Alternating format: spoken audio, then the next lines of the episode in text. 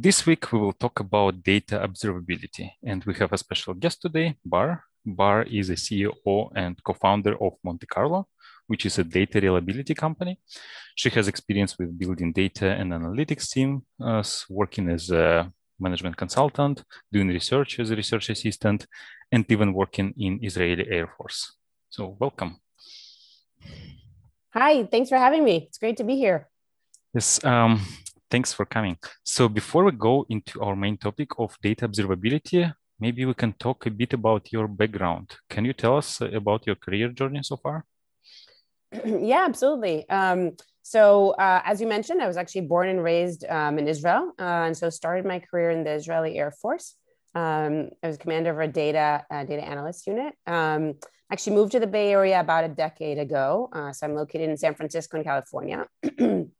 I studied math and statistics, uh, so that's sort of my background in, in data as well. Um, and, uh, you know, working as a management consultant, uh, worked um, a lot with data science teams, working with um, Fortune five hundred companies on, um, on their strategy and operations. Um, and then most recently, I joined a company called Gainsight, uh, which is a, a customer data platform, uh, which uh, created the customer success category. Um, and at Gainsight, actually built and led the team that was responsible for our customer data. Um, so sort of uh, uh, Gainsight on Gainsight. So we, shot, we called it Gong for short. That was sort of our, our, um, our nickname for it.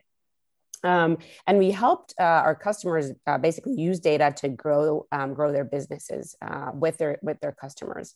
Um, and throughout that experience, actually, um, you know, sort of leading the, the team that were responsible for customer data and analytics, realized how big of an issue is um, some of the very fundamentals around data. Uh, as companies try to become data-driven and rely on data, um, they actually ran into instances of what I call data downtime. We'll talk a little bit about that later. Um, but that's when, when I first sort of encountered it. Um, and so that got me thinking, you know, how is it that we are so advanced in data, um, uh, and yet there are some things that we really just haven't figured out. Uh, and so started Monte Carlo with the goal of helping organizations um, use data, adopt data, become data-driven um, by actually minimizing what I think is the biggest problem, the biggest hurdle, which is data downtime. Um, and so, yeah, it's it's a big pleasure for us to work with some amazing companies on uh, helping them solve this problem uh, and helping achieve data reliability. Okay, so you worked, uh, you, you were leading analytics teams, right? And uh, you were working closely with data. And you noticed, okay, like we have some ideas how to process this data, but when something breaks, then uh, things go wrong, right? And that's, that led you to realizing, okay, there is some gap in the market that you could fill. And then this is why you created the company, right? Is this yeah, let me, accurate? yeah, let me describe to you sort of a scenario that I'm sure is familiar to anyone in sort of data and potentially in engineering as well, right? So you know, it's um, it's it's always like on a Friday evening at six p m, like five minutes before you're just about to log out. Um, you know, something hits you. Like a customer reaches out and says, "Hey, the data here looks really wrong. Like, what's going on?" You're literally just leaving the office, just about to like, you know, sign off, um, and then suddenly something blows up, right? Uh, or this is like five minutes before a really important board meeting. You know, the C E O pings you and says, "Hey, you know, the graph here, something with the numbers that I'm showing just looks off, like what's going on?" And then it starts this scramble of what went wrong and, and you know, and, and where, um, you know, is, is the report refreshed? Did all the data arrive? Um, did someone make a schema change somewhere that sort of messed everything downstream, right? Um, it started this guessing game of what's going on, right? Um, and so there's a few problems. One, data teams are often the last to know about these issues. They often find out about these problems from consumers of data, whether that is executives or business units or consumers or actually like users of your product. Um, and the second, it often takes ages to actually understand what the problem is and identify root cause.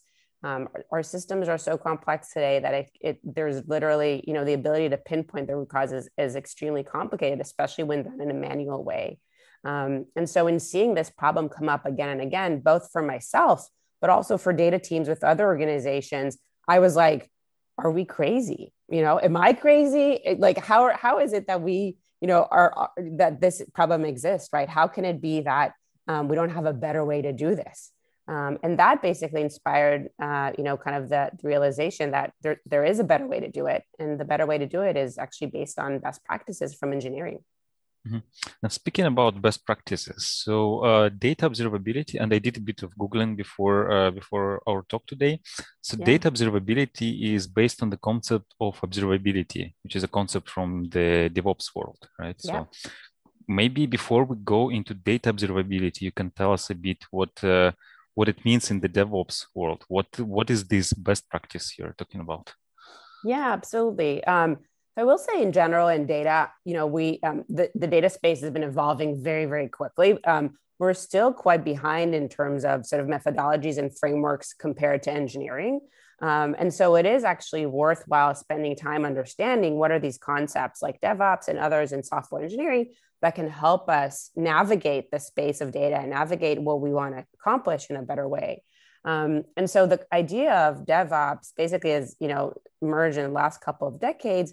And as a result of um, companies that move from um, basically, ba- basically the underlying tech stack become way more complicated, similarly to how they are in data, right? Um, for example, you know, for an organization that's moving from a monolith to a microservice architecture, something that, you know, almost every organization is doing. Um, and, and as a result of that, there has been the rise of DevOps, um, which is basically teams that help have a constant pulse on the health of their systems and make sure that all the applications and infrastructure is up and running, right? Now, as part of that, um, uh, developed the idea of observability. Um, and so observability is this holistic view um, that includes monitoring, tracking, triaging of incidents um, to prevent downtime of those systems. Um, and so, you know, really at its core, observability in, in engineering is broken into um, three major pillars, uh, metrics, logs, and traces. Um, and basically all of these together help us understand uh, what are the, the health of the system based on its outputs. Um, and when things are wrong, why, right? So answering basic questions like, um, are, is a system healthy? Um, if not, what happened? When did it happen? Um, are there other events that are correlated that could help us understand what's happening here? Um, and so you have, you know, systems and um, software to help address the need for observability and monitoring. Um, and really every engineering team today that respects itself has something to manage that, right? A solution like um, New Relic or Datadog or AppDynamics or PagerDuty, right? All very familiar solutions um, that help us answer these questions uh, when it comes to applications and infrastructure. Um, and so it's a very important concept in software engineering and one that has been relied on for, for, for many years now.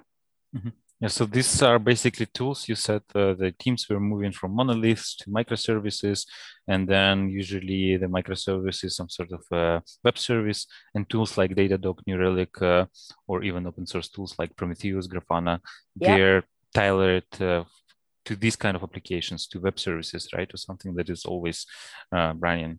While in, uh, data, in the data world, we often have something a bit different. Maybe we more, more often have batch processes than uh, you know something that is up and running all the time, and that's why we need uh, a bit of dif- uh, a bit of a different approach, right?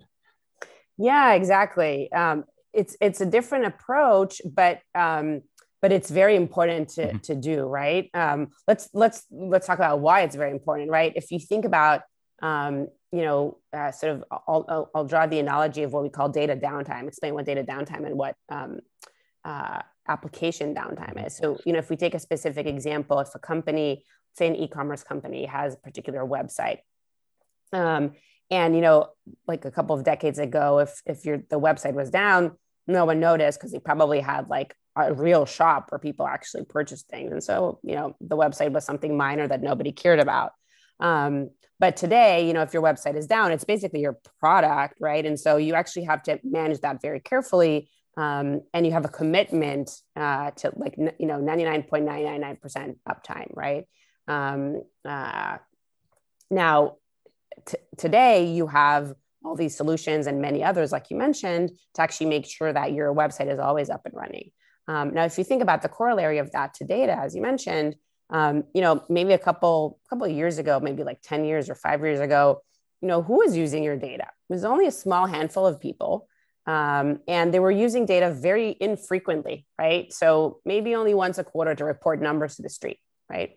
But today, in today's world, there's way more data engineers, data analysts, data scientists. Um, there's way more people in the organization who are using data to make decisions, to power your product, right?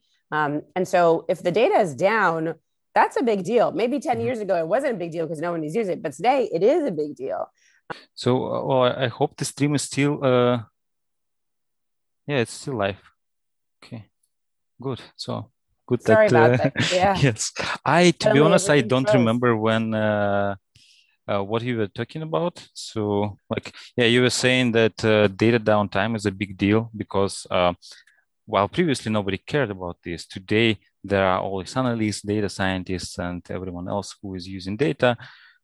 We rely on this data, right? Right? And if the data is not there, and I know I work as a data analyst, and we build data, we build machine learning things on top of the data. When the data is not there, our models stop working, right? And then we start, okay, what happened? And then we see the data is not there, right? Or uh, the data, like it's usually like it should be maybe, I don't know, one million records, but today is only ten thousand. Where's the rest, yeah. Right? And these failures, they are often silent failures, right? Because the data didn't appear in all volume, like maybe just a fraction of it appeared. And if we don't have monitoring to our machine learning pipeline, it looks okay. Okay, there is some data. Let's uh, you know apply the model to this data, and uh, yeah, I'm done, right? But uh, yeah, it's silent. We didn't notice that something is wrong. So yeah, yeah, I think you were talking about something like that, right? Yeah, absolutely. That's exactly right. It's like it's you know the job is completed. It's all green. Everything passed. But you know what? You only got, you know, a small fraction of the rows that you were, you know, you were, you were hoping to get or expecting to get, or, you know what, job completed, you got all the, all the data, but now it's all null value, like all the values are null suddenly. Right. Um, or, you know, you got all the data, but it's credit card data. And suddenly you have, um, you know, uh, values that you don't expect, right. Like letters or, mm-hmm. you know, something that, you know, you, you shouldn't have there, but you never knew because the job was completed and everything was fine. Um, and you might just not know about it. If you're lucky, you might find out about it the same day, but oftentimes it can take, you know, weeks or even months until you realize that, yeah, you know, my model was operating on completely wrong data, for example. Uh, or, you know, I was, I was using data to make decisions that was just com- totally incomplete or actually wrong. Mm-hmm. So, so you said like the, the, if we talk about the problems we have with data, about data quality problems. So first you mentioned that, uh, okay, there could be some things that weren't supposed to be there, like letters in the numeric fields, right? Then um, another problem is data is simply incomplete. We don't have all the rows that were supposed to be there. Like it's instead of one million, we have only one hundred thousand, for example, or even uh, less than that. What are the other problems that we can have?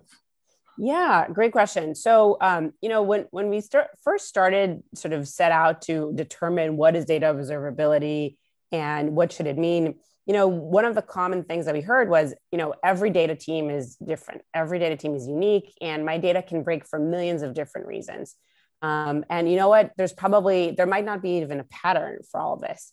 Um, And I actually disagree with that, right? Um, before before we started the company, we actually spoke with um, hundreds of data teams to identify, basically to come up with sort of a database of all the times and all the reasons for when your data goes wrong, excuse me, for when your data goes wrong and why, uh, right? Like what the root cause is, what is the symptom and how did you identify it? And what we've seen is actually there are patterns um, and there is a, a coherent set um, that you could you could work off that you could instrument and monitor for that will help you gain observability, similar to how you do that in observability in um, for DevOps, right? Even though your applications and your infrastructure can break for a million different reasons, there's still sort of those three core pillars that we talked about that help engineers identify when their systems are down, right? And so for data teams, what are those? What is that framework? What are those metrics? Um, and so we do, we defined five different pillars for this. And we believe that uh, three three pillars you mentioned. Uh, sorry for interrupting. So it's like metrics, logs, and traces for yeah, exactly. And for data, you said there are five, right? Yes, precisely. There are five, Um, and the five that that we define, we believe that sort of if you um, uh, if you monitor for all of them, instrument and track those, you'll get the same sort of level of of confidence um, in your data. So let's talk about which the, which five of those are. We talked we gave a few examples, um, mm-hmm. but the first one uh, is freshness. And so you mentioned, you know, um, let's say we have a table that um, you know gets updated three times an hour regularly, and then it hasn't been updated for a full hour, right? Mm-hmm. That might be a freshness problem, for example, just sort of a simple example. Um, and there's many different ways to think about freshness. But basically, it answers the question of, you know, how up to date is my data? Um, the second uh, pillar is volume. Um, and so volume, you know, you shared the example, I expect one million rows and I'm getting only ten thousand rows, right? Um, so this basically tells us, you know, the completeness um, of, of, our, of our data tables. Um, the third pillar is what we call distribution. Uh, distribution um, basically kind of looks at the range of data. So let's say I expect a certain field to be between five and fifteen, and then suddenly that those, I'm getting values that are in the hundreds or two hundreds, for example. Uh, or, or if, for example, um, you know, I expect credit card fields or fields, and you know, I suddenly get um, uh, sort of letters instead of numbers. Um, so, so all of these examples would be under distribution pillar. Mm-hmm. The fourth pillar is schema. Uh, which basically looks at who makes changes to our data and when. So that's both at the table and at the field level. Um, so if a table is added, removed, deprecated, if a field is changed in type. Mm-hmm. Um, and then the fifth pillar is lineage. Um, and lineage is basically um, a, a map, a recon- an auto, auto-discovered or auto-reconstructed map of all the dependencies, both upstream and downstream uh, of your data assets. Um, and lineage helps us answer the question of, okay, if I have a freshness problem in a given table, you know, what downstream assets are impacted by that? Maybe no one's using that table, so I don't need to care about that freshness problem. But maybe maybe there are, maybe this actually feeds an important model that someone is using, or maybe this goes into a report that gets sent to a customer regularly, right? What are the dependencies? And then similarly, what are the upstream root causes um, for for these problems? Um, Okay. Right? What what may have contributed? Mm-hmm. Yeah, I you're you're you're talking about this, and then I uh, recall that uh, uh, an example we had recently at work. So uh, data changed, a schema changed, mm-hmm. and it was announced, of course, uh, like right. in the Slack That's channel. Good. Yes, it's good, but of course uh, I have so many Slack channels open, like, uh, and not all of them are read, so I simply missed that, and then. Two weeks later, it stopped working. And then, okay, what happened? Like, why the data is now in the wrong format? But it was announced, right? So it's, uh, and then, uh, yeah, if there was something like this, like a map with dependencies, downstream dependencies, then it uh, would have been possible to actually know, okay, this data source is used by this, this, this team. And also, like, I would be one of, uh, uh these users of the, this data. And then maybe for me, I would get a personalized alert that's saying, okay, the data is about to change. You have to take action now. Else in two weeks, you your your jobs will fail, right? So yeah. This is, I guess, uh, a good illustration of the lineage uh, pillar, right? Yeah, that's a perfect illustration of a few. It's the both the schema pillar, right? Because there was mm-hmm. a change in schema.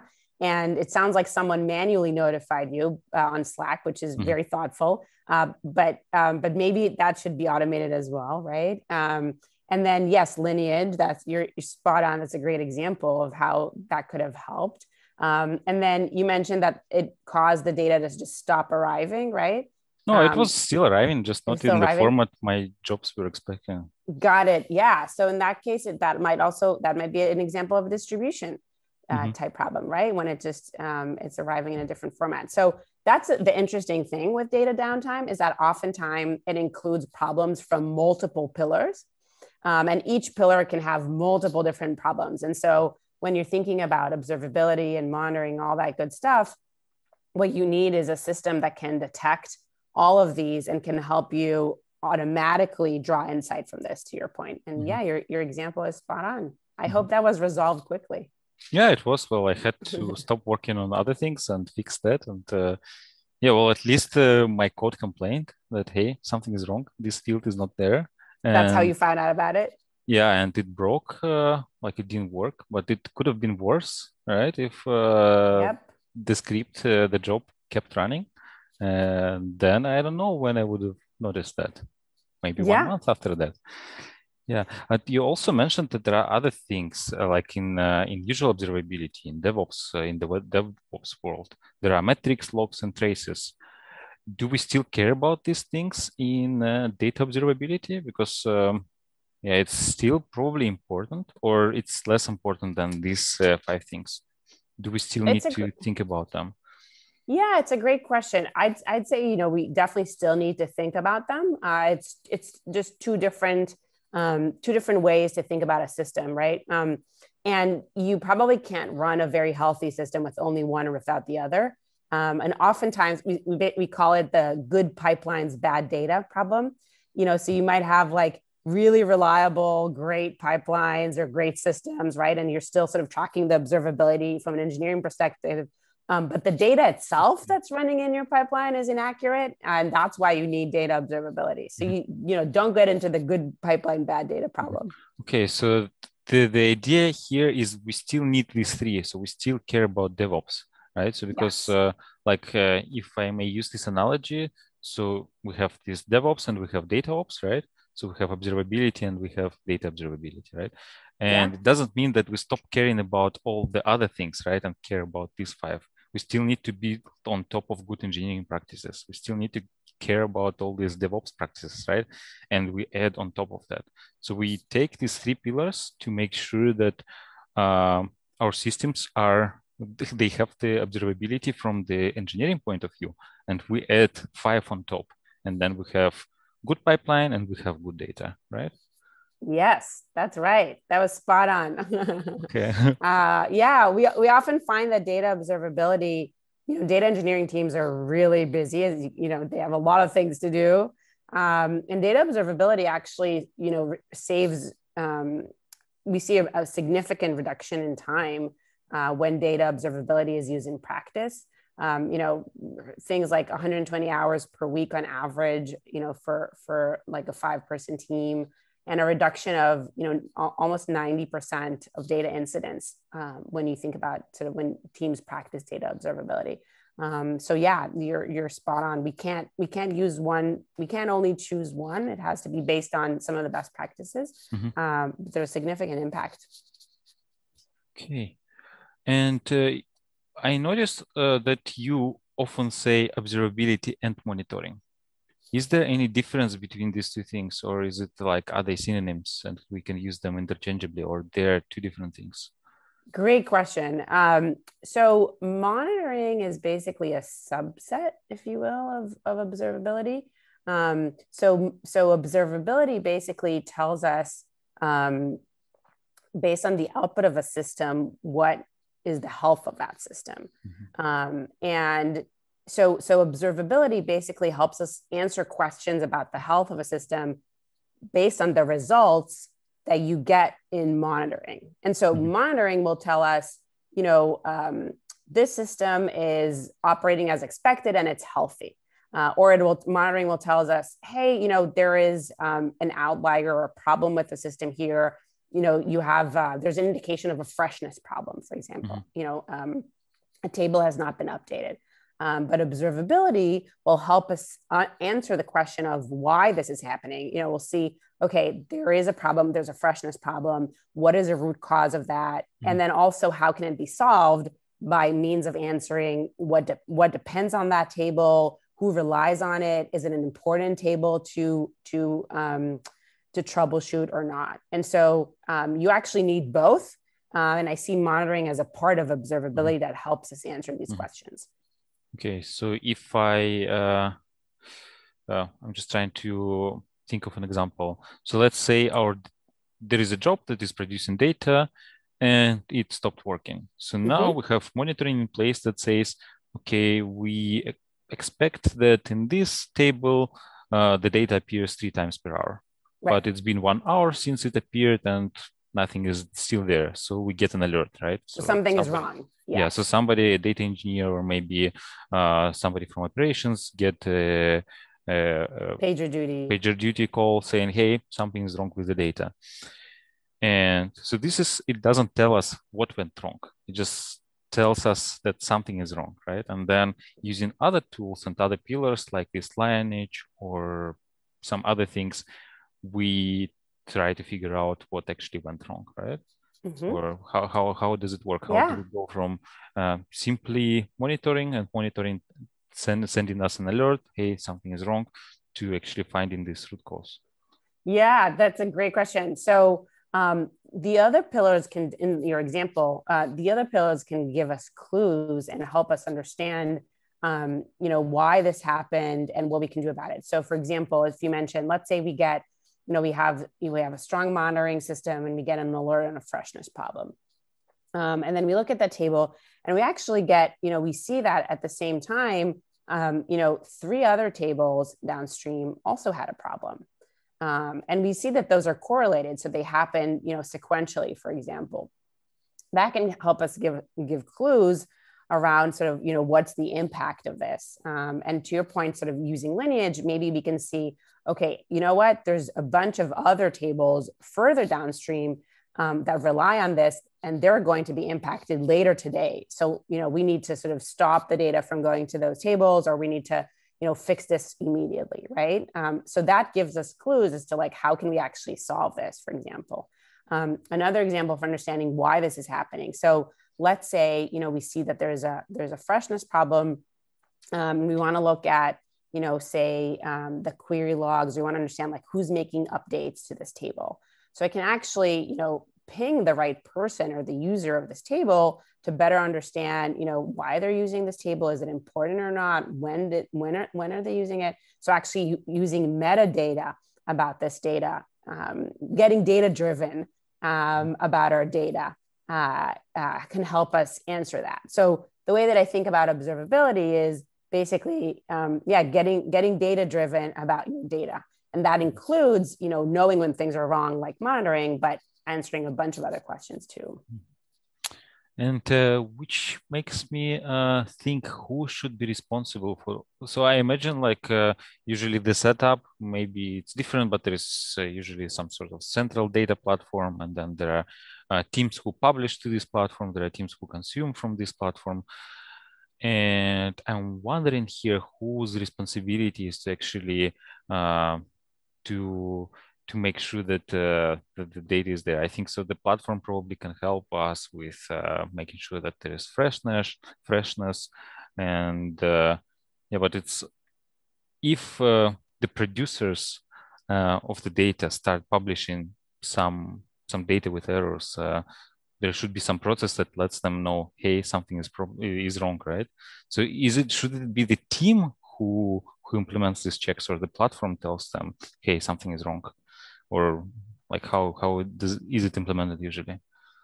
Yeah, great question. So, um, uh, I will say that it very much depends on the maturity and the size of the data organization, right? Um, when you're a very small company and you have maybe one data engineer, right? Like the lone data engineer, mm-hmm. um, you know, he or she are typically responsible for everything. So mm-hmm. they're going to be, um, you know, setting up the, the system and receiving the alerts and troubleshooting it and letting everyone know, right? Mm-hmm. And then we'll Fix take the other... Wi-Fi.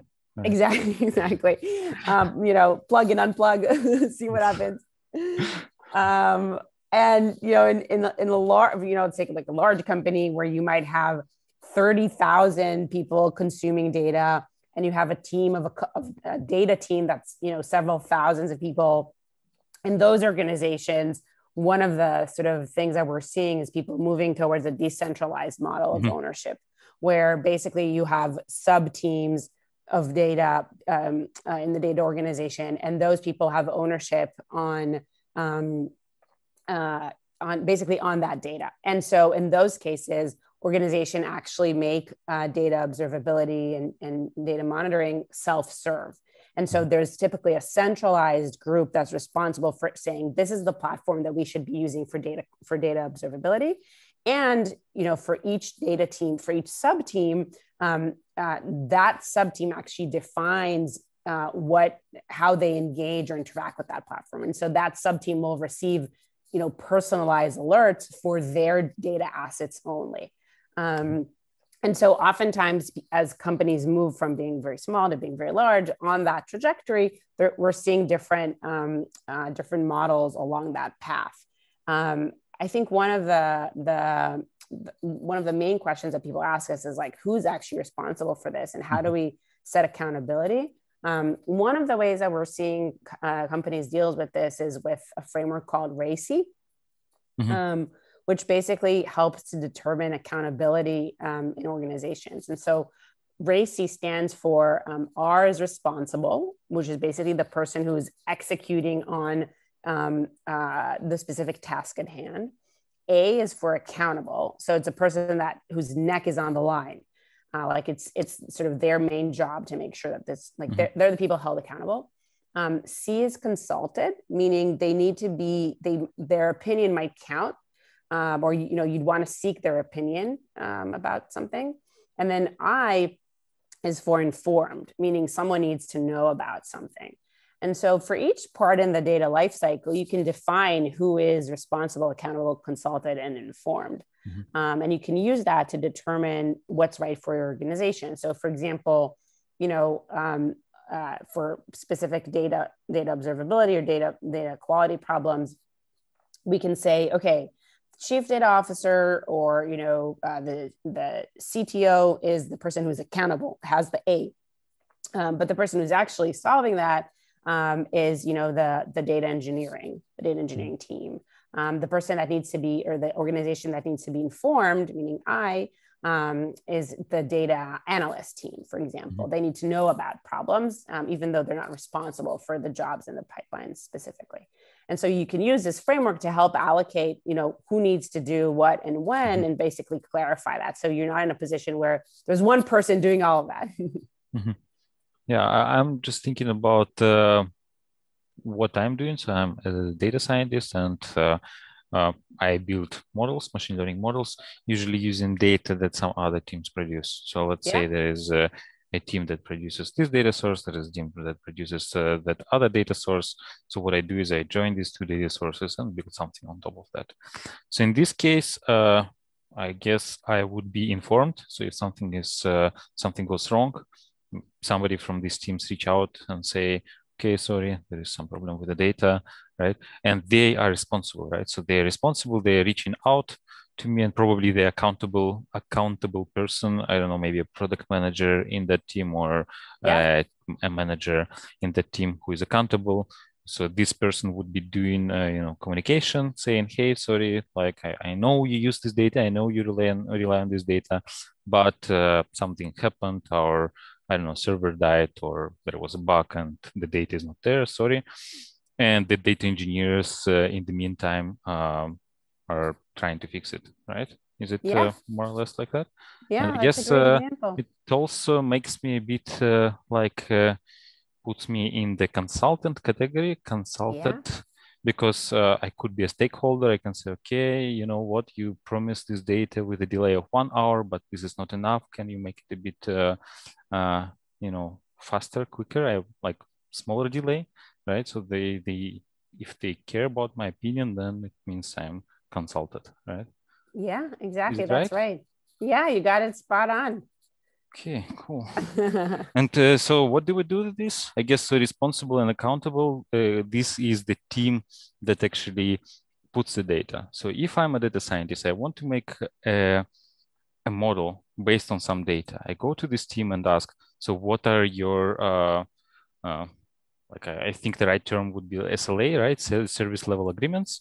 Yeah. So can you promise me that the data will appear there five minutes after the user made an action, right? So this is, uh, mm-hmm. so we make some sort of agreement between uh, our team and mm-hmm. the team of data engineers, right? Yeah. And uh, then you said uh, that uh, in bigger organizations, so in small organizations, it would be one data engineer who is doing everything. But once a company becomes bigger, we could have this uh, centralized platform mm-hmm. where teams could define their um, these S L As and whatnot, saying that, okay, we promise that the data will not be delayed more than by five minutes, right? And then they say, okay, the freshman requirement is five minutes, right? And so this is, there is an agreement between us, and then they start pushing the data to, to the platform, right? And then when something goes wrong, the system alerts them, and uh, yeah, I guess now data engineers fix it. Yeah. Right? Yeah, that's exactly right. So do you want to add something there? No? Uh, I, I think I think you did a great job of uh, of explaining that. I think that's perfect. Yeah, I think um, you are the podcast yeah. guest, right? No. Yeah, no, it's perfect. I, I I much prefer it. Um, you know, when when you do such a such a great job of explaining this. But um, yeah, no, that's spot on. You know, I think in in the same way that we've adopted observability as a concept, like also S L As is something that's like super mm-hmm. common, right, in engineering. Um, but Uh, but we haven't adopted it in data yet, uh, but we, we can, and it'll be helpful for us to have that communication agreement, because, you know, the value of that actually, like why it's important is because it'll help your data engineering counterparts know what to focus and what to solve for, right? Imagine that they have like hundreds of tables that have freshness issues, mm-hmm. um, but there's only, you know, ten of them where they have an S L A, a particular S L A for freshness and timeliness. That's like, you know, this five minute window, then they will know to prioritize those, and maybe the rest can wait for later, right? So it provides some sort of agreement between you two on what actually matters to you. And you can give the information of, you know, these tables matter more, this data set doesn't matter at all, et cetera. Mm-hmm. Um, so it actually allows us to have better communication and to also, you know, not waste our time on things that don't matter. Mm-hmm. So here, I guess the Uh, there are a few c- crucial uh, components. Um, so first, we need to have this platform that allows us to uh, to define this uh, to define these requirements. Like we want, we have these expectations for freshness. We have these expectations for volume, or I don't know, maybe for volume we don't even need to define that. That maybe it should be like, okay, something is wrong because yesterday it was that much, but today it's less. Same uh, for freshness, actually. Yes. Ah, you can okay. say, yeah. you can say, you can, you can actually, that here's the cool thing is that for a lot of these, actually, actually for each of the, the pillars, there is a component that can be um, automated to begin with. Mm-hmm. And so what I believe is that we've underinvested in automation um, and data, which is kind of ironic, but I do think we have. And so teams are used to saying, okay, I need to define, you know, that this, you know, that the volume here needs to be this, or that the freshness needs to be, to, the, to your point. But um, really, you have historical data about that. And so you can infer what is the volume that you expect. And you can also infer, okay, this table is being updated three times an hour, so it should be updated three mm-hmm. times an hour. Mm-hmm. Um, and obviously, you can add customization on top of that. So you can say, no, actually, you know, in your example, I want this data to arrive faster. Mm-hmm. Um, can you make sure that that happens? Mm-hmm. Um, So I definitely think that um, we we need we need to start with sort of a layer of automation and then mm-hmm. add on top of that customization. But I would start with with what we already know about the data. Mm-hmm. Yeah, because I, I mentioned that we are not starting from scratch. There are already right. some processes that uh, push data somewhere. There are processes that treat data from somewhere, and it's not like uh, we have a blank page, right? So there are there is already something, so we can just uh, see, okay, like. Here, usually something arrives within five minutes. So let's just use this as a S L A, right? So we can infer this from the past. But in some cases, we uh, should have a way to override this and say, okay, yeah, let's let's uh, make sure it, it arrives earlier, right? Yeah, but exactly. In any way, we need to have this place there. It's possible to define this. And then we also need people who take uh, responsibility. They say, okay, we are going to stick to these S L As, and if something is wrong, we are going to make sure that uh, we recover as fast as possible, right? So we yeah, need... you can even have a monitor, uh, mm-hmm. you know, in your office that shows here's the S L As and here's mm-hmm. how well we're doing and we're crushing it. Uh, yeah. Yeah, in the office, so yes. nobody sees it.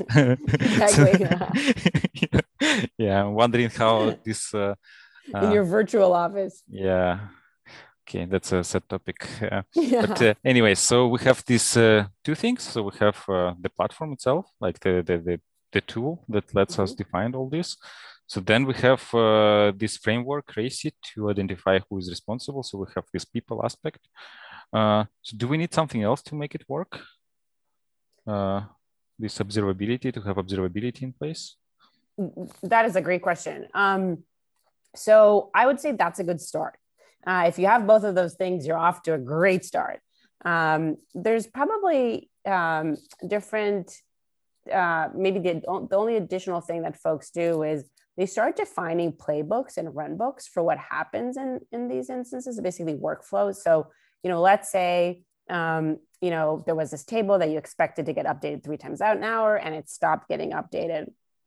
Um, and then there's a whole set of things that happens, right? The first is, to your point, you know, you get informed because your model actually relies on that data. And then the data engineers need to take some actions in order to resolve that. So what are those actions? What exactly are they doing? What systems are they using to look at uh, to solve it? Um, who do they need to know? Um, how do they resolve it? Um, all that stuff's basically like a runbook, is another thing that, that typically folks um, define. Um, But you know what? I think even if you have, uh, if you get started with what you mentioned, uh, you're off to a great start. Mm-hmm. Yeah. So let's talk a bit how we implement this. So what are the, and there is actually a question, but I also wanted to ask this question. So uh, the question is, what are the, uh, what are some of the good tools in the marketplace that provide good job at data observability? And I think uh, I know what you are going to say. Well, you, you've been doing a great job of that. So you can go ahead and answer. You mean Monte Carlo, or? I, I can I, I can provide an answer, um, uh, you know, for, for what folks are doing, if that's helpful. Um, I talked a little bit about sort of this uh, kind of like maturity curve for how people manage from like a, you know, small company where there's one person who's sort of doing everything, and then there's a large company where, um, you know, you have like, uh, you know, you might have a decentralized model and you have different ownership, and so. Actually, you know, as I mentioned, we talked to hundreds of, of data teams, and there's there's sort of a maturity curve for how you deal with data downtime as well. Um, so in the very, very early stage, you might be in a very reactive um, phase where really you don't have anything in place. Um, and you have basically disasters all the time. Uh, you know, I like I, I um, you know, I remember the C E O who told me that that, you know, this is back in the day when there were offices like, and they would like walk around and put sticky notes on like on reports and saying like, this is wrong, this is wrong, this is wrong, right? Um, so that's like a very, very reactive stage. Um, the first stage is, it, or sort of the second stage, when people start start thinking about how to solve this in a more proactive way, it's sort of called the proactive stage, is when people use some, they put in place some some pretty basic checks, right? It can be just row counts, right? I'm I'm gonna like manually sort of select a bunch of tables and make sure that they, you know, get a million rows every day because that's what I expect. And then those teams spend a lot of time in like retros and postmortems and figuring out what's wrong. The third stage is sort of automated, when they sort of start, when they they recognize that a manual approach is no longer um, uh, you know, scalable or or, or um, effective. And so they basically, you know, start implementing some solutions, um, and we can talk about what those are. And then the fourth stage is like scalable, when basically, you know, you have um, companies really invested in this, both the scalable and automated solution. Um, you know, some of the best in class out there. You can take a look at Netflix um, has has written a lot about what they've done um, uh, for monitoring observability and detecting anomalies. Um, so, you know, I think there's. It ranges from th- sort of things that you can hack together or do on your own, where you can basically, you know, using S Q L or Python or Jupyter notebooks, and actually we put together some tutorials on this. Um, so I'm happy to send, um, happy to share the links after if that's helpful for mm-hmm. kind of creating your own monitors. Um, you, the other thing that, you know, you could sort of um, do is kind of uh, look at specific area in your pipeline. Um, and, and sort of define kind of specific tests in those areas, like in Airflow or something like that. Um, but really what we're finding is that um, as data organizations are getting, as we talked about, like actually using their data and getting more serious about data downtime, they do need a holistic approach. Um, and so whether it's sort of an open source tool or something, you know, a, sort of a bespoke solution that's easy to get up and running with, Um, uh, there needs to be something more holistic than than uh, sort of a point solution. Okay, so like you mentioned that you can uh, at the beginning get away with a bunch of counters. So like just uh, count how many rows appeared in the uh, each hour, let's say, and then you can at the same time check what is the the date of the last uh, when let's say when you insert row, you can add some sort of a timestamp to each row, right? And then you can just look at the max value uh, of this of this column, which will give you the the freshness. Right? So I guess you can get away with uh, a bunch of things uh, just doing uh, plain using plain S Q L and a bunch of uh, Python scripts, like you said. But that would put you to the proactive stage, right, in this maturity curve, or uh, yeah, that's right, already exactly. automated. I would say that somewhere between in the proactive stage, yeah, that's mm-hmm. that's still pretty ad hoc. Mm-hmm. Okay, so how do we go to the, like you said, we need some sort of holistic picture. Uh, so how do we get this holistic picture if all we have is a bunch of ad hoc stuff uh, put together with a duct tape that does uh, some sort of alerting already? Let's say maybe there is uh, an email to some of the people. Uh, hopefully, or I don't know, a Slack uh, message uh, from a bot. That's already quite good. Uh, but like, how do we go even further? Like, how do we go to the automated phase?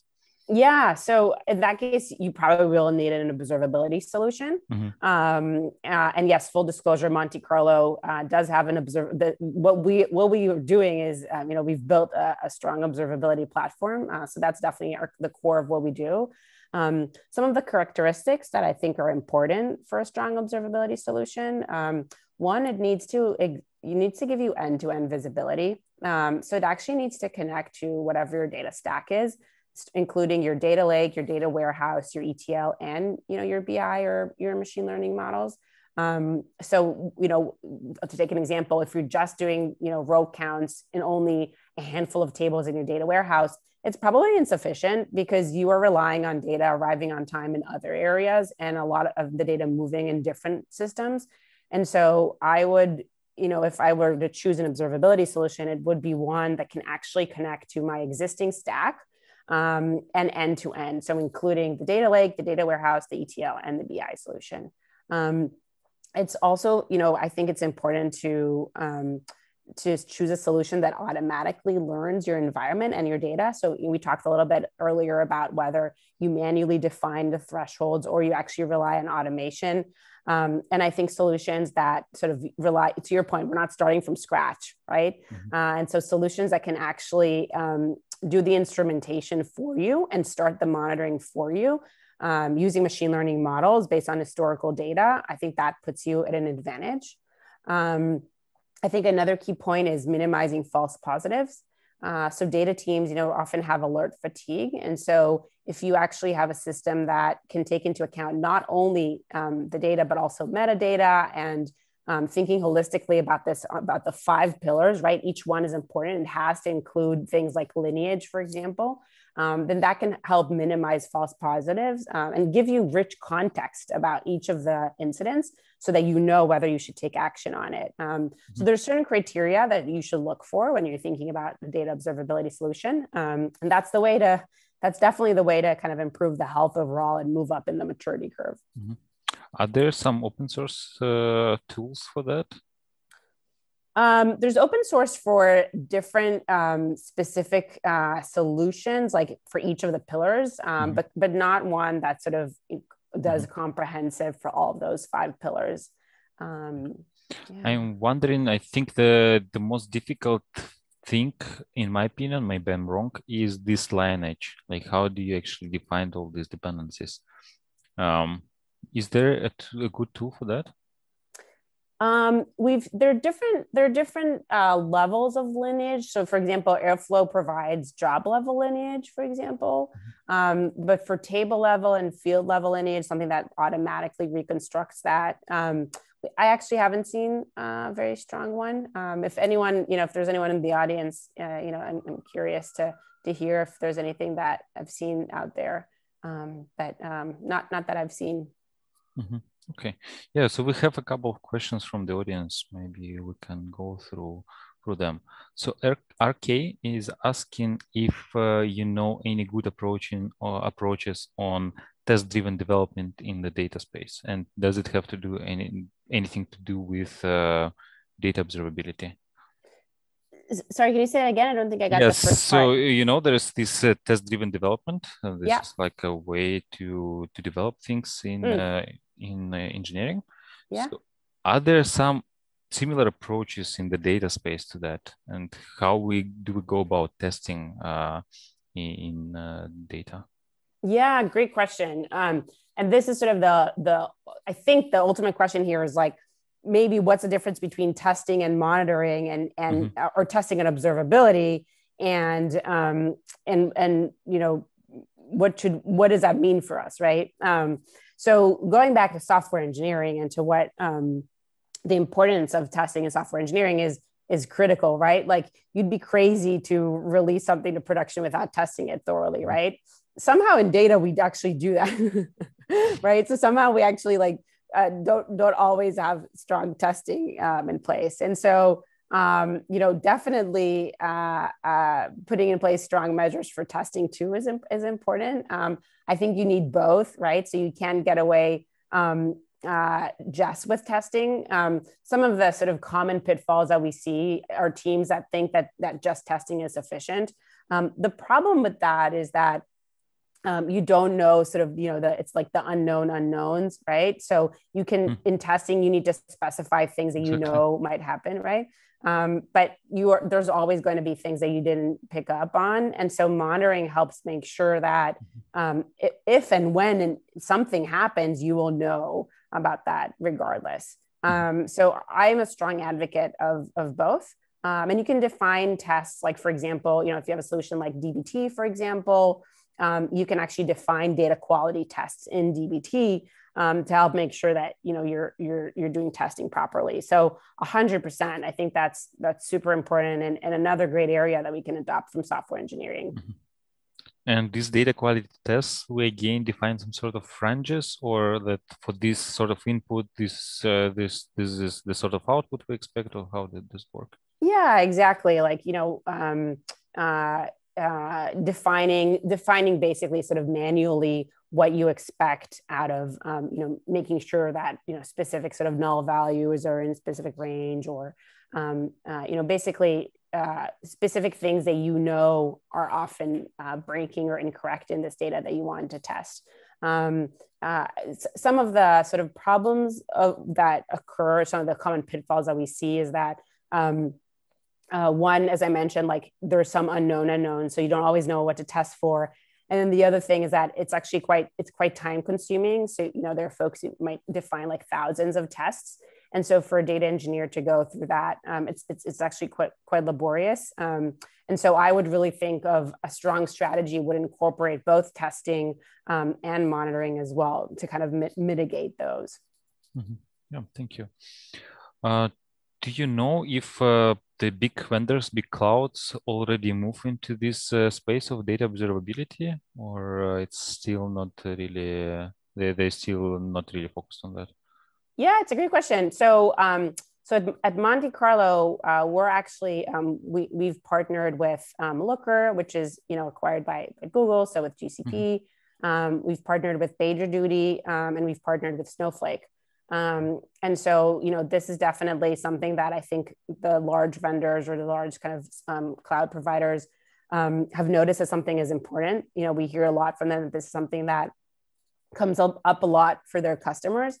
Uh, and so, uh, you know, something that they that they want to provide a strong solution for. Um, so I think this is definitely something that is becoming more and more important. Yeah. But uh, typically, should the uh... should this be agnostic of a cloud uh, compute vendor? Like, let's say, uh, because I imagine if somebody is, if a company is on A W S, uh, it's uh, quite uh, a vendor lock, right? Uh, like, the, if you want to solve a problem for somebody who's in, on A W S, then you mm-hmm. cannot be cloud agnostic, right? There are so many things that are cloud specific, like I know on A W S there are S three, Athena, all these uh, uh, all these services. Um, so the question is, uh, yeah, can it be cloud agnostic, or it's difficult? Yeah, definitely, it's a great question. So, um, so for so for us, so the observability, our observability platform, um, actually we integrate with all um, cloud data lakes um, and data warehouses and, and B I solutions. So, you know, integrate with all everyone that you mentioned. You know, G C P, A W S. Um, you know, and, and all others um, as well. And I think that's important because, as I mentioned, Um, I think a good observability solution will actually connect to your existing stack, and you, you don't have to change, you know, to a different provider for that. Um, and so, yes, it has to be agnostic, actually, and in the same way that it is in engineering, right? So, for example, like Prometheus, Grafana, um, uh, you know, New Relic, Datadog, you know, they connect to sort of what, whatever you have, right? Whatever mm-hmm. systems you have. Um, and so I think it's, it has to be a requirement in the same way. Okay. And then you can also use Kubernetes for your jobs, right? And then uh, it's also cloud agnostic, right? That's right. Uh, yeah. Uh, uh, another question from R K. What are your thoughts on centralizing the observability in a distributed environment where Uh, we have multiple different data warehouses and data pipelines and um, et cetera? Yeah. Um, so thank you for the question, R K. Uh, I, I'd love to dig in deeper and better understand your, your environment and, and see um, how I can help. Probably requires sort of a deeper dive of your of your system and, and your infrastructure to better understand. Um, but I, I will say that even in a, an environment where you have distributed ownership, it's important to define Um, sort of in, in, it's important to find a centralized way. What, to your point, like, are we doing S L As as an organization? Does data reliability, is data reliability important to us?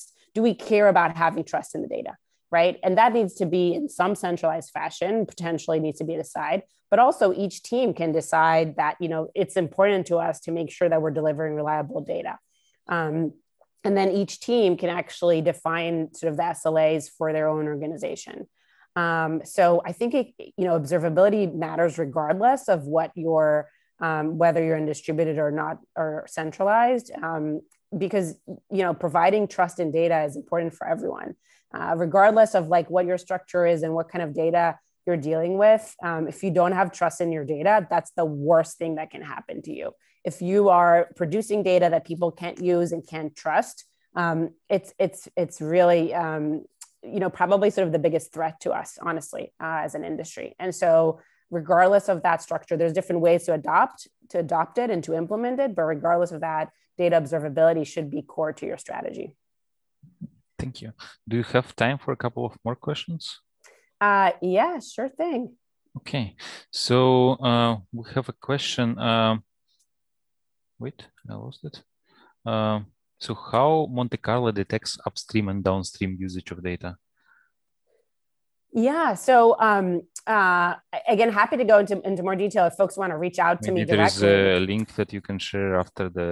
Yeah, the yeah. So feel free to email me. My email is uh, bar, B A R R, at monte carlo data dot com, um, or go to our website, monte carlo data dot com. Um, and I'm happy to also share the link after and, and get into more details and, and talk about this. But at a super high level, um, what Monte Carlo does is we actually have a data observability platform um, that, you know, is based around these five pillars. And so as part of our lineage pillar, we actually reconstruct both the upstream and downstream dependencies and basically reconstruct your, the lineage um, for a particular system, whether it's your data lake, your data warehouse, your B I. Um, and we actually do that across your systems as well. Um, so we, and we do that automatically. There's no manual um, input. So happy to, happy to go into more detail, uh, you know, if you want to reach out directly to me. Mm-hmm. And then uh, uh, I noticed that uh, you also joined our Slack. So I yeah. think that's another way of uh, contacting you, right? Absolutely. That's a great point. Um, yes. I'm a big fan of, of the community that you're building. Um, And I am available on Slack, so happy to take any questions. Um, feel free to send over. Yeah, thanks. So maybe just uh, the last one for today.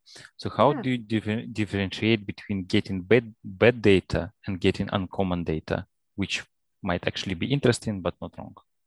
Yeah, fabulous question. So um, if I will rephrase that a little bit, I think the question is, Um, I might get notified about something, but it is intentional, meaning mm-hmm. it's not bad.